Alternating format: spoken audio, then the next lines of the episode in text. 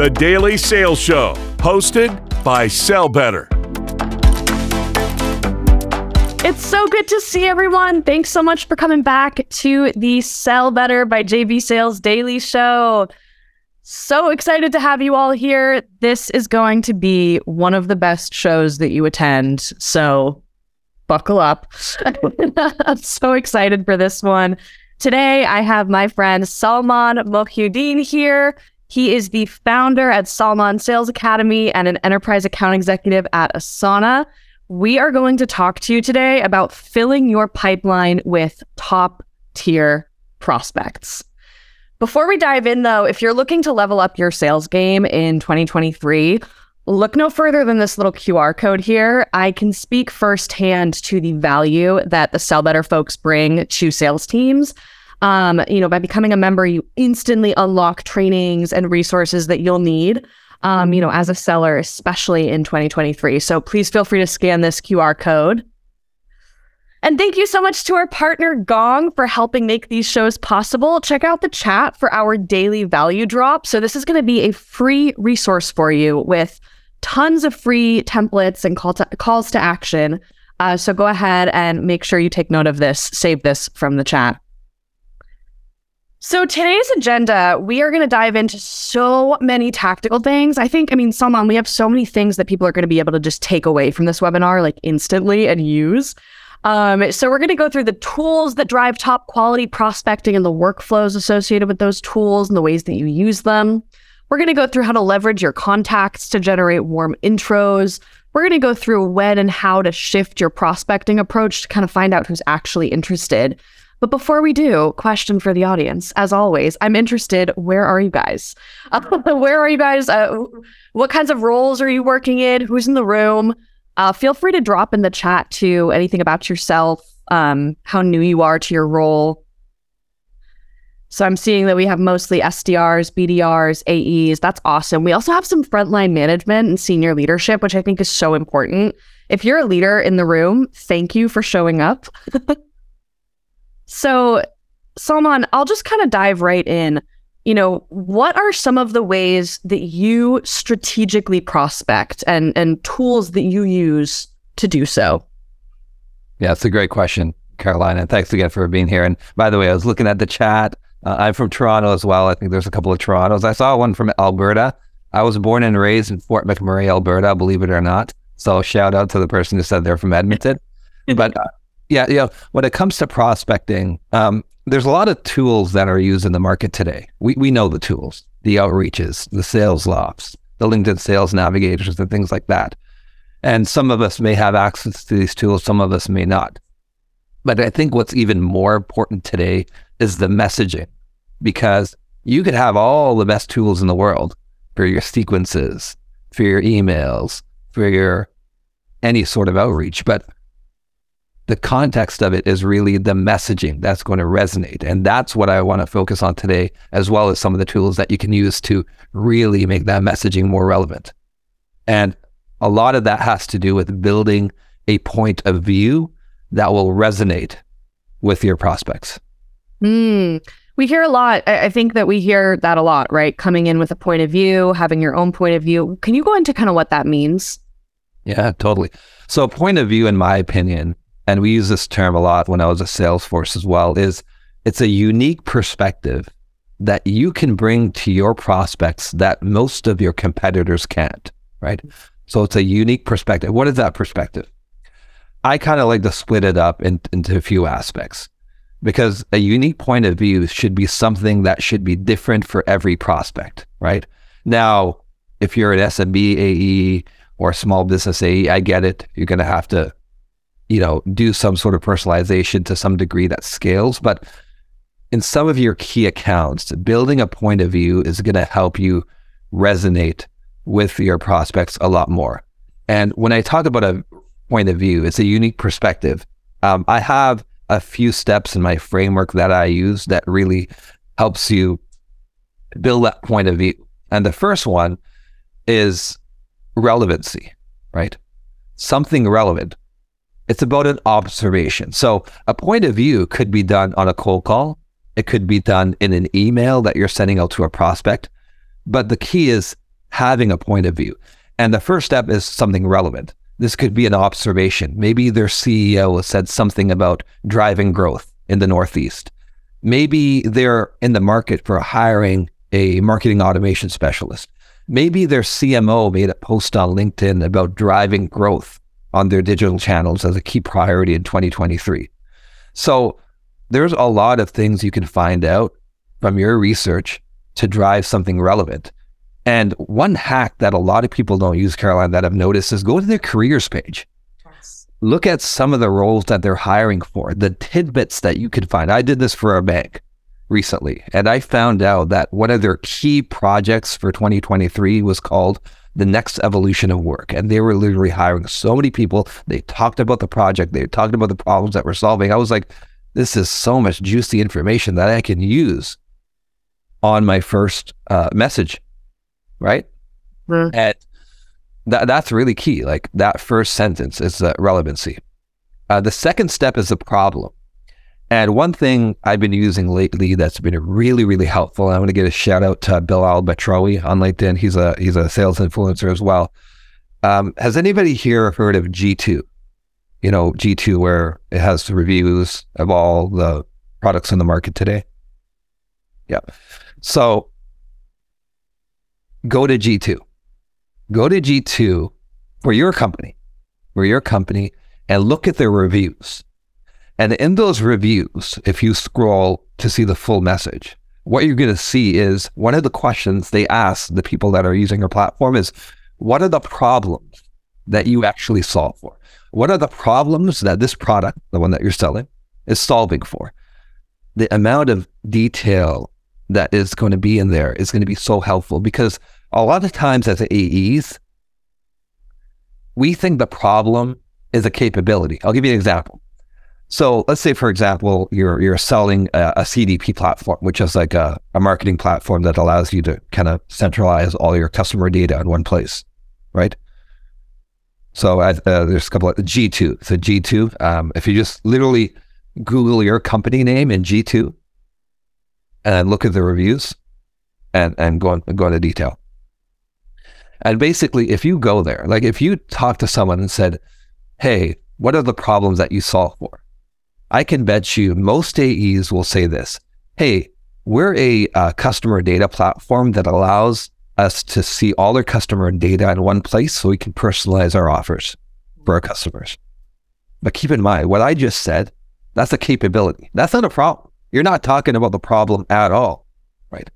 But if you say something like, hey, what we find is a lot of customers have their customer data spread across 12 different systems, and it's really difficult for them to cobble up that data in one place, which results in bad customer experiences. Now we're talking about a problem. Now you're speaking the customer's language because a lot of the marketing the material that we see in our emails is it's our language. It's not the customer's language. And the customer's language are the problems that they're facing on a day to day basis. Couldn't agree more. And you just you hit home. I worked for a CDP company for a while, so that example is specifically relevant. Love that, and that's that's just so true. I love this email framework. So, c- kind of along this this similar thread, right, with messaging. Um, when you're crafting an email or when you're crafting a message, what are some of the research tenets or kind of key aspects of coming with a point of view that you recommend? Yeah, exactly. So some of the research is simple stuff. Um, if they're a public company, look at their 10K reports and their annual reviews. If they're not a public company, try to follow each of their executives on LinkedIn. Are they posting? Are they liking? Are they engaging in content? What's important to them? Have they been on any podcasts? Have there been any articles? You know, do some research to find a go to their careers page, like I mentioned before. So much information for non public companies. And the relevant line is important. Mm-hmm. The problem is important that I touch on. The impact. What is the impact of that problem that they're facing on a day to day basis? And again, go to G2. You're going to find a lot of good insights. And what's really important is a KPI or metrics because for all the sellers here, what are we measured on? We're measured on building pipeline. We're measured on getting sales qualified opportunities and meetings. We're measured on ACV and ARR. If we're successful in those metrics, guess what? We're getting recognition. We're going to club. We're getting promoted. Your prospects are measured in the same way. They are responsible for certain KPIs and metrics. Try to uncover what those are. And you can do that by just doing some research online.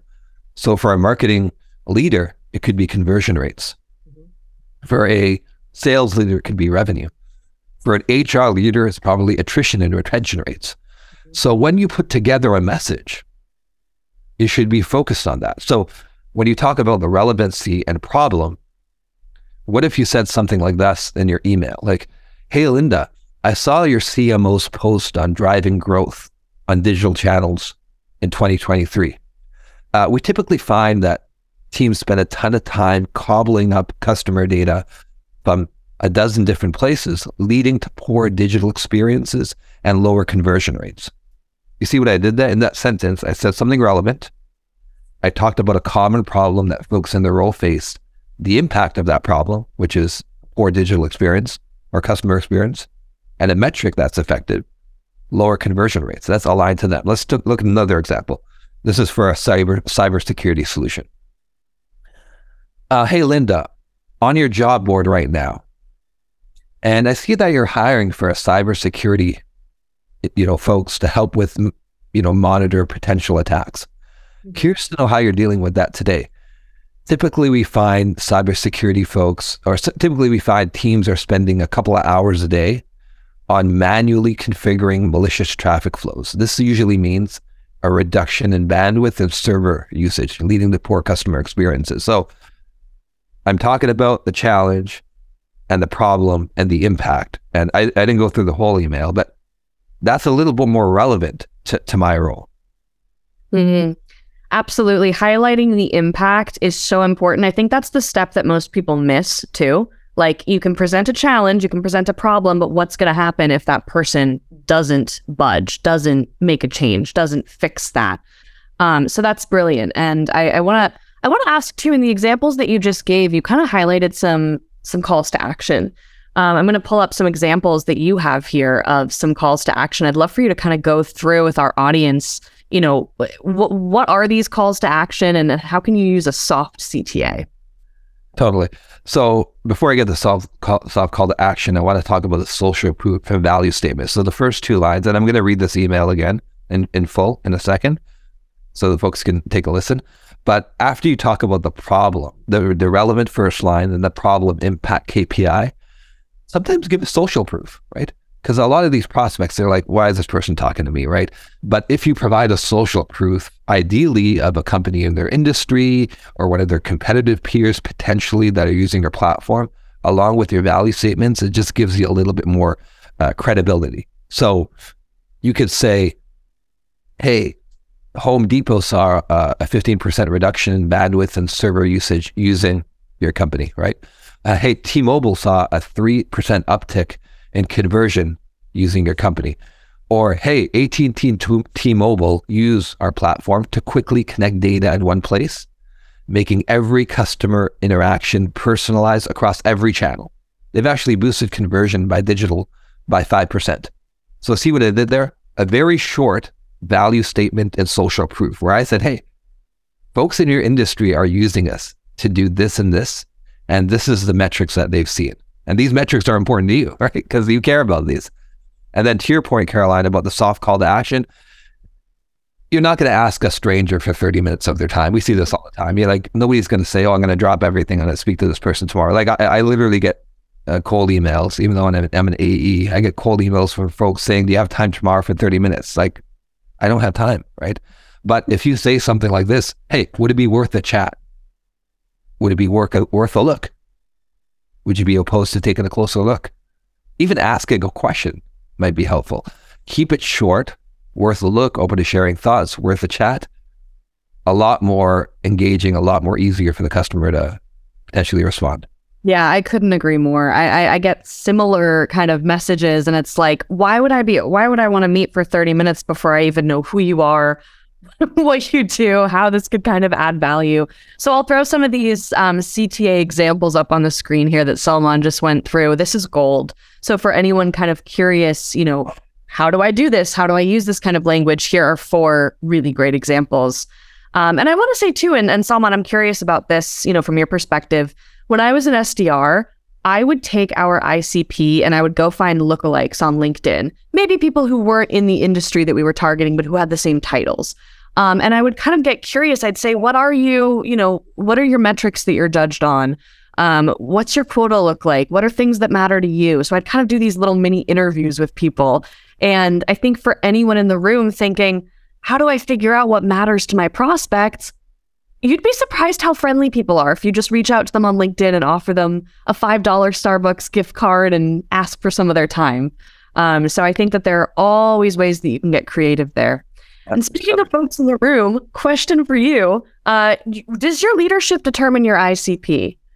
We're going to kind of touch on why this is a question that we have for you in a little bit, but feel free to throw an answer in there. and as the folks are asking that, I wanted to share one little technique that I use that's been really, really helpful for, for myself and folks that I coach as well. Um, it's called a bottoms up approach. A bottoms up approach is something that is highly effective. So if you're struggling trying to get meetings with executives like senior VPs and so on, or C level executives, I'm going to teach you a little uh, tidbit or a little technique that you can use that will increase your reply rate. Here's what I mean a bottoms up approach is speaking to a couple of managers or individual contributors where it's going to be a little bit more easier for you to land a meeting and land a meeting with them. Speak to them for 15 or 20 minutes to understand some of the challenges they're facing on a day to day basis, see if it resonates with them get a lay of the land of their current tech stack. How, what are they using today? What are the gaps? Have two calls and then go with that to a senior leader and say something like this. Uh, hey, Linda, and let's say Linda's um, a VP of uh, cybersecurity or something. Hey, Linda, uh, Bob and Keisha on your security team are spending two hours a day manually configuring and evaluating malicious traffic flows. This usually means a poor customer experience on your sites. And I'm not sure if this is something you've considered taking a look at, but Home Depot saw a 15% reduction in bandwidth and server usage using our platform. Would it be worth a chat? Simple as that. What does this do?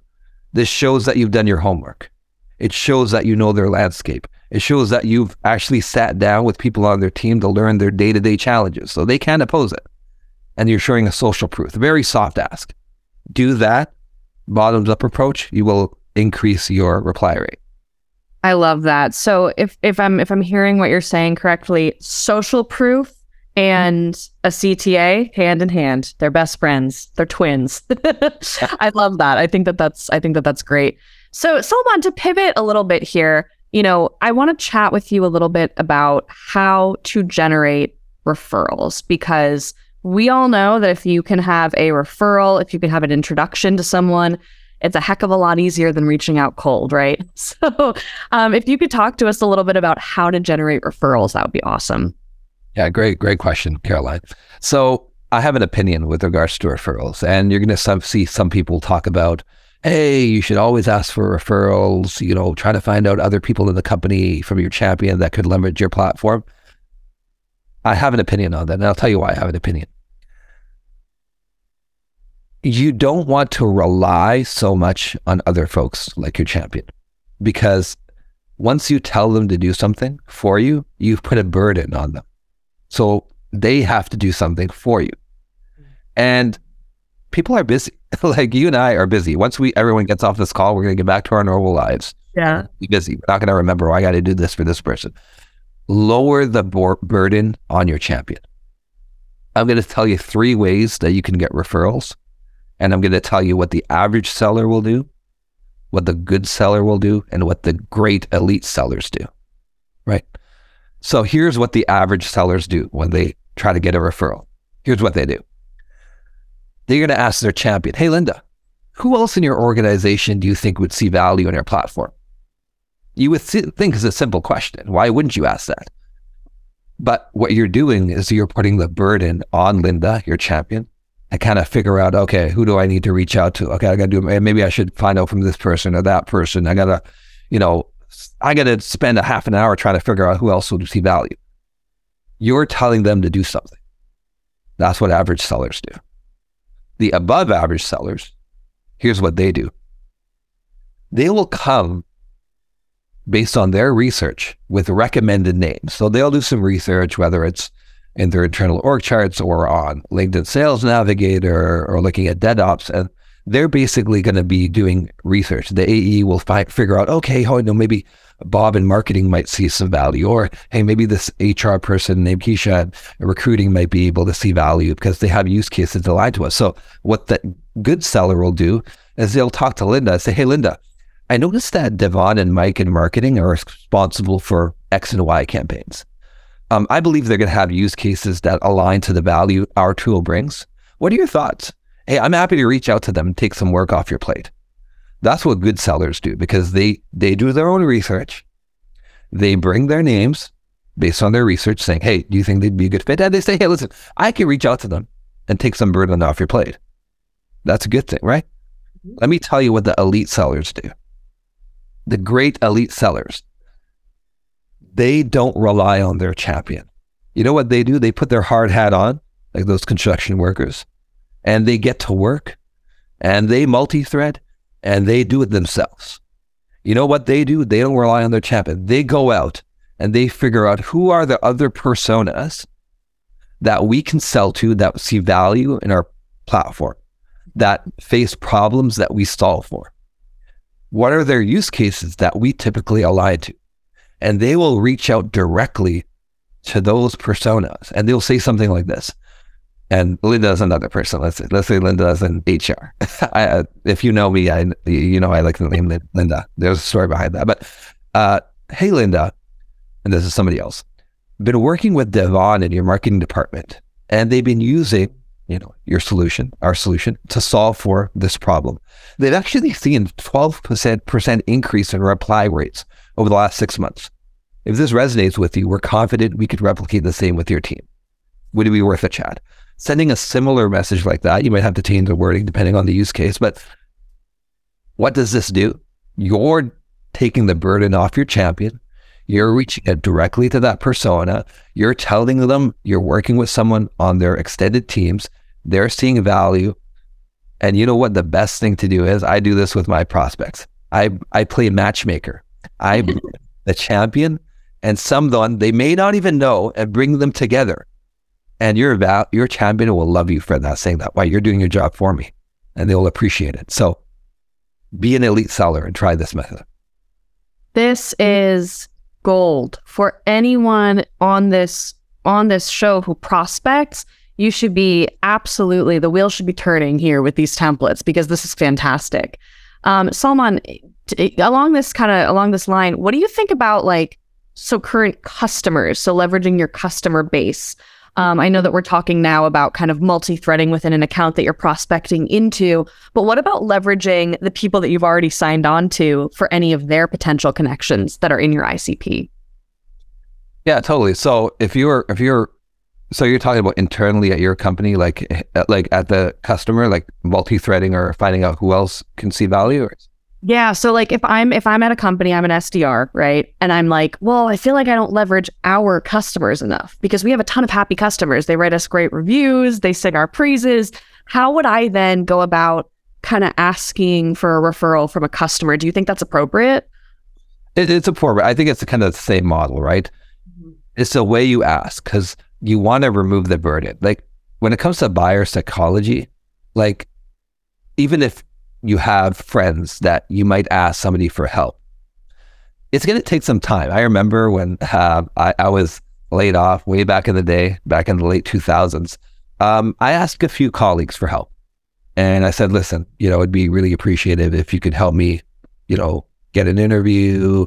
You know, I know there's a couple of roles open here and there. Um, it took some time to get back to me. And I was like, you know, I mean, they know me, they should be getting back to me soon. But then I realized you can't rely on others.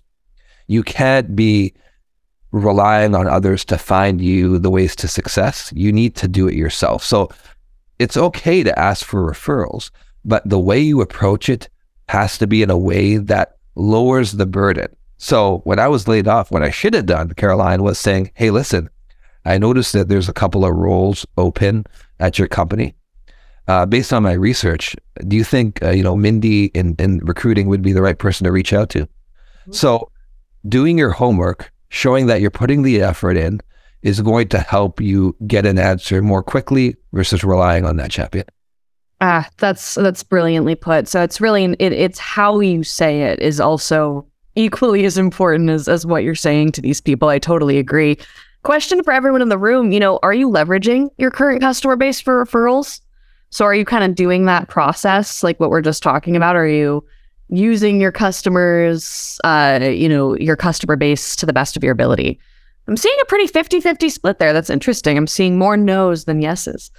Trying to use them. I totally understand that, right? It's it's it can be a challenge. Um, yeah, so it, I, I can just take a minute here to show everyone a really quick, simple way to use filters in Sales Navigator to actually build a referral ask list. So what Salman and I were just talking about is, you know, doing the homework for your person that you're asking a referral from. You're not just coming in and being like, "Hey, who should I talk to?" You're coming in with a perspective. Um, so let me share my screen really quick. I'll just walk everyone through this super, super fast.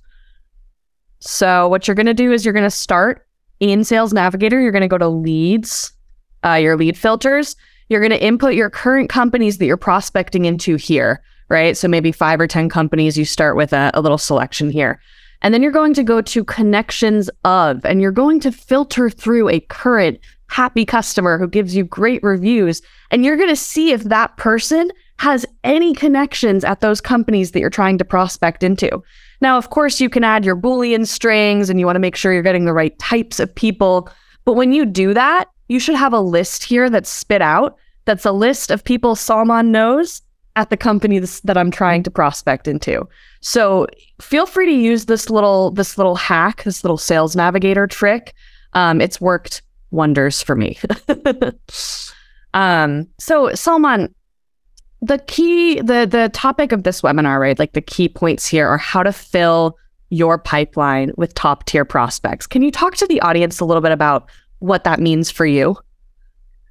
Yes really good question. And what that means for me is for me when i enter a discovery call so let's say your sdr sets up a call for you or you have a call set up from a cold email that you sent and the customer is showing some interest. There's some interest there. There's a problem they might be facing and they're willing to take a call. How do you approach the call so that you're filling up your pipeline with real deals? Here's a problem that a lot of AEs face because I felt this a lot early in my career. I'm still an enterprise AE, but I'm trying to get better at this, at this, at this as well. But early in my career, I used to see the same deal on my forecast call month after month, quarter after quarter.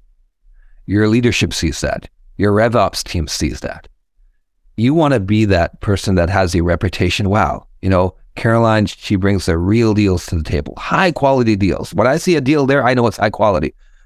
You don't want to be that person that has that same deal all the time. And listen to your gut. You know your gut's going to tell you if it's a real deal or not.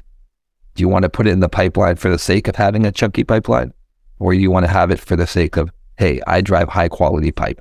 And here's how you do it enter your calls with not the intention to sell, but the intention to learn, right?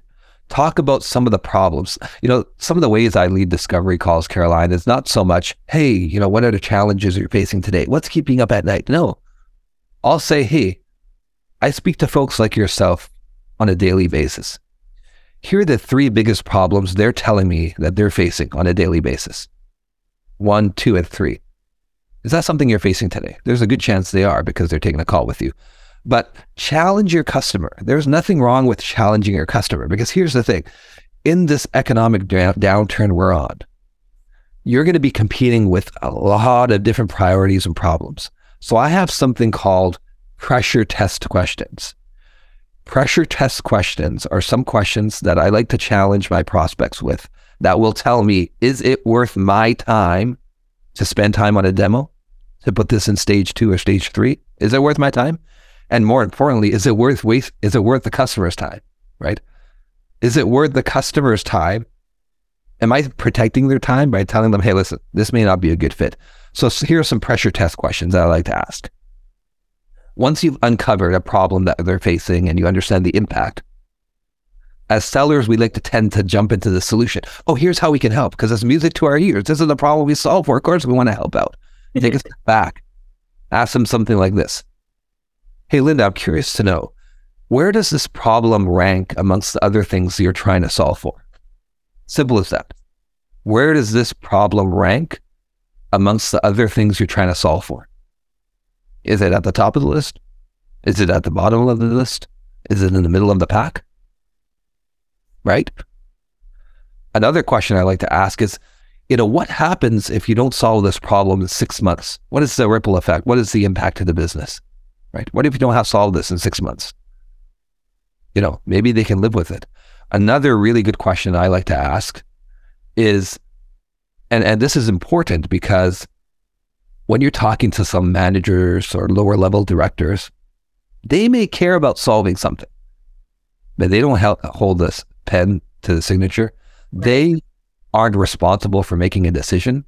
And how many times in our careers have we worked on deals where we're just spinning our de- cycles with the same person, spinning our wheels with the same person when they have no power at all? Ask this question. I'm curious, Linda, is this a challenge that comes up in discussions or internal meetings with your executive team? Is this a challenge that comes up in discussions or internal meetings with your executive team? Mm. Is it? If it's not, you're going to be going up uphill battle, right? Yeah. Is this something you can live with? Is this something your team can live with? Is this is this problem blocking an executive priority or goal?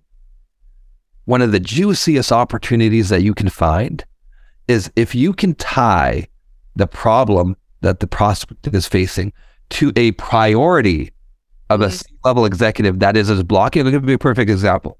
Um, there's a lot of solutions out there that uh, help with employee onboarding, right? Um, I know a lot of customers that I work with, their employee onboarding experience is not that good.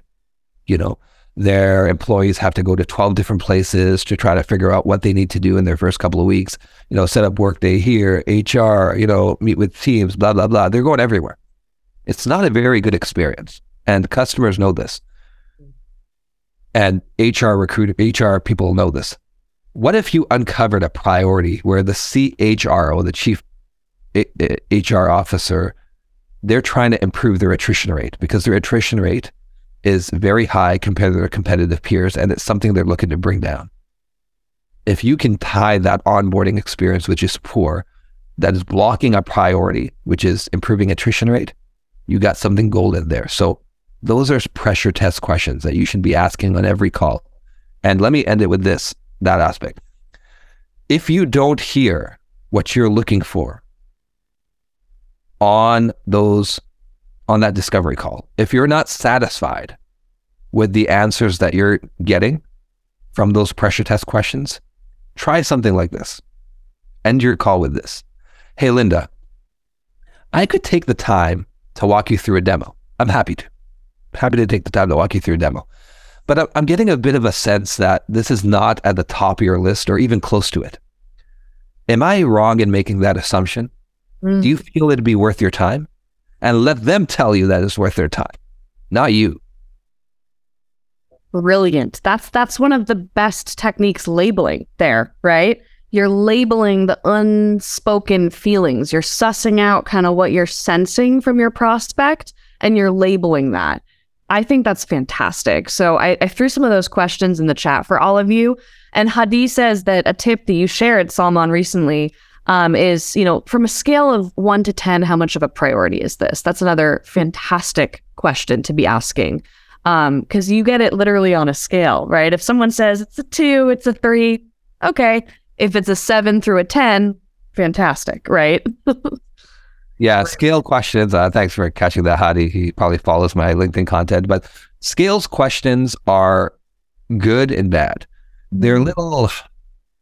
You got to be. You got to be picky and choosy about how you use it, depending on the buyer, because they can be sound a little cheesy too. Like on a scale of one to ten, what is this a survey or something? use it use it sparingly, right?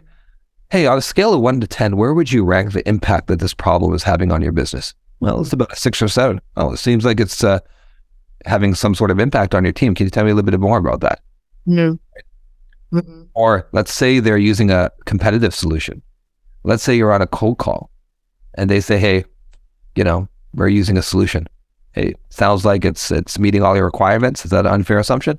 Well, you know, it's it's it's going okay. Oh, curious to hear. Uh, where would you rank the effectiveness of the current solution you have in place in meeting all your requirements if you were scored it from one to ten?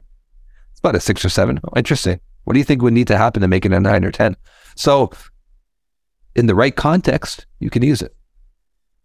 Yeah, I think that that's fantastic. That's great. This is this is good stuff. So, what happens when your messaging isn't landing with your prospects and you feel like you're doing your best, you're employing all these tactics, but you're finding that your ICP that your, you know, leadership is is kind of telling you is who you should be targeting. What happens when that's just there's there's a disconnect there? You feel like the people who you should be targeting are in this group, but leadership is telling you you need to be targeting these people. What what do you do? Yeah, and I think th- what's important here is making sure that you're aligned with your go-to market team, with your marketing team, and your leadership team. Because here's the thing, and uh, I, I, know you might ask about marketing and sales uh, after, but I want to touch on it because it's important. Because here's the thing, like what I find often in roles is that sometimes the messaging to the ICP or the incorrect ICP from marketing may not be the same messaging that we use as sellers. And there might be a concern with that because we are on the front lines. You and I, we're on the front lines. We're selling, we're talking to customers, SDRs and AAEs. We're in the trenches. We know exactly the the the messaging and that's resonating with our customers. While marketing folks, they may know it to some degree, but having that alignment, that's what I love about my company. We are aligned to the hip from marketing and sales. So we share what's resonating and we align to that. And like I said before, if you're looking for the right messaging to the right ICP, go to G2. It's, and I want to credit Bill Albatrawi on this. He, he actually showed me this tip. Literally, your company, if you're working for, I don't know, Sitecore, type in Sitecore and G2 and go to the first couple of links that you find go to the reviews page of customers that are reviewing your product. Look through each review, scroll down, you're going to have to collapse it uh, or, or, or uh, lower it. And you're going to see a question there is what are the problems that this platform is solving for you? Review those a few times and you're going to see gold that you can use in your messaging. Really useful stuff. Uh, sorry, Caroline, you're on, you're on mute. a daily occurrence in my life. Uh, that's fantastic. Those are two sites that I would highly, highly recommend and kind of echo the sentiment of leveraging, especially especially from an alignment standpoint. So we spoke a little bit about sales and marketing. What about sales and CS? What do you think about that relationship and how you can optimize the relationship with your CS team? Yeah, great question. So I want to share an example with you of a deal that we closed last year, where it was a team effort between the CSM, myself as AE, and our SDR. And what's important here is that CSMs provide so much value, both with prospects and especially existing customers, because their their job is to really make sure they drive adoption and also multi-thread to find new lines of business that could see value. There was an account that we had in the education industry. And this account it's kind of funny because they spent about a very low amount with us, you know, uh, in the five figures. And we sat down with the VP of IT. We were an approved vendor. We went through all the paperwork. And the VP of IT told me, Salman, we just take demand from the business. If the, the business comes to us and they say they want to expand, we'll do it.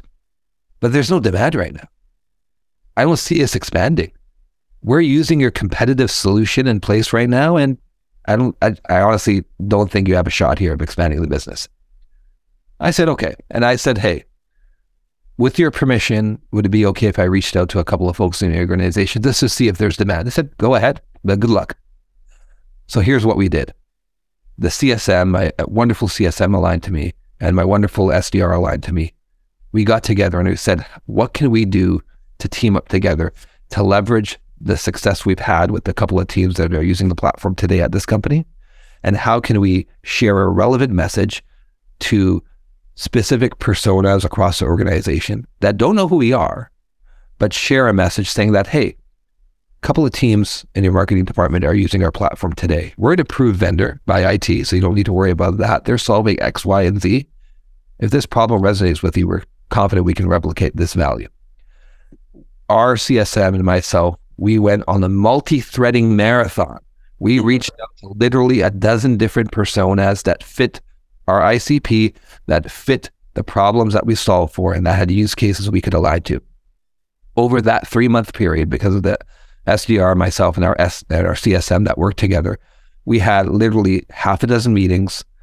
Three or four of them were very successful. Our CSM actually held their hand and sort of walking them through how there's how they could see value and how other teams are seeing value. And they were using a competitive solution, and our CSM talked about the value that we're bringing to the other teams and how they're really leveraging it to cover those gaps that the competitor wasn't able to do. Kid you not, Caroline, three months later, we all went back to the VP of IT. I said, listen, we've talked to half a dozen, these three teams. Here are their names. Here are the number of seats they're interested in. You can double check and call them. They're ready to move forward. They want your solution. Mm-hmm.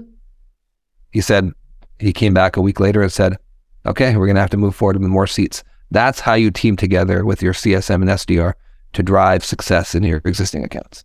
That is fantastic. That is that is how you work cross-functionally with your team. That is absolutely amazing. So CSM is customer success manager is typically what that means. Um, customer success folks handle everything from renewals to you know making sure customers understand what they're doing with the platform that you sold them and having questions answered and check-ins weekly or monthly, etc. So CS department super super important and invaluable part of your org, and it should be hand in hand with sales.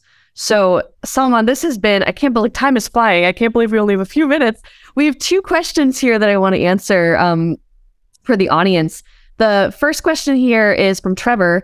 And Trevor says, Caroline, in your sales navigator example, are you reaching out to your current customer first before you mention their info to the prospect? Yes you always want to get permission, right? You don't want to use this person's name or, you know, say that you're working with a customer unless you're allowed to reference that you have that person as a customer. So I'd start with your manager or your leadership, ask them, "Hey, you know, is this a customer that we can talk about in a public facing way?" And then I'd reach out to that customer and be like, "Hey, just checking in. Uh, you know, super excited that you're loving what what you're using with our product and listen, I, am trying to uh, reach out to these folks here. Looks like you're connected to them. Do you mind terribly if I just reference that we work together? You know, we kind of use your name to to help them understand that I'm not a stranger, right? So, you know, you can phrase that however you want. But Trevor, to answer your question, yes, I would recommend if it's a customer, ask permission. Um, and Salman, the second question we have is from Tariq. He says, "What's your approach on smaller size businesses? So SMB, um, very few to none individual contributors? Good question. So, you know how I was talking about the bottoms up approach? Sometimes that may not be effective when you don't have many lower level folks.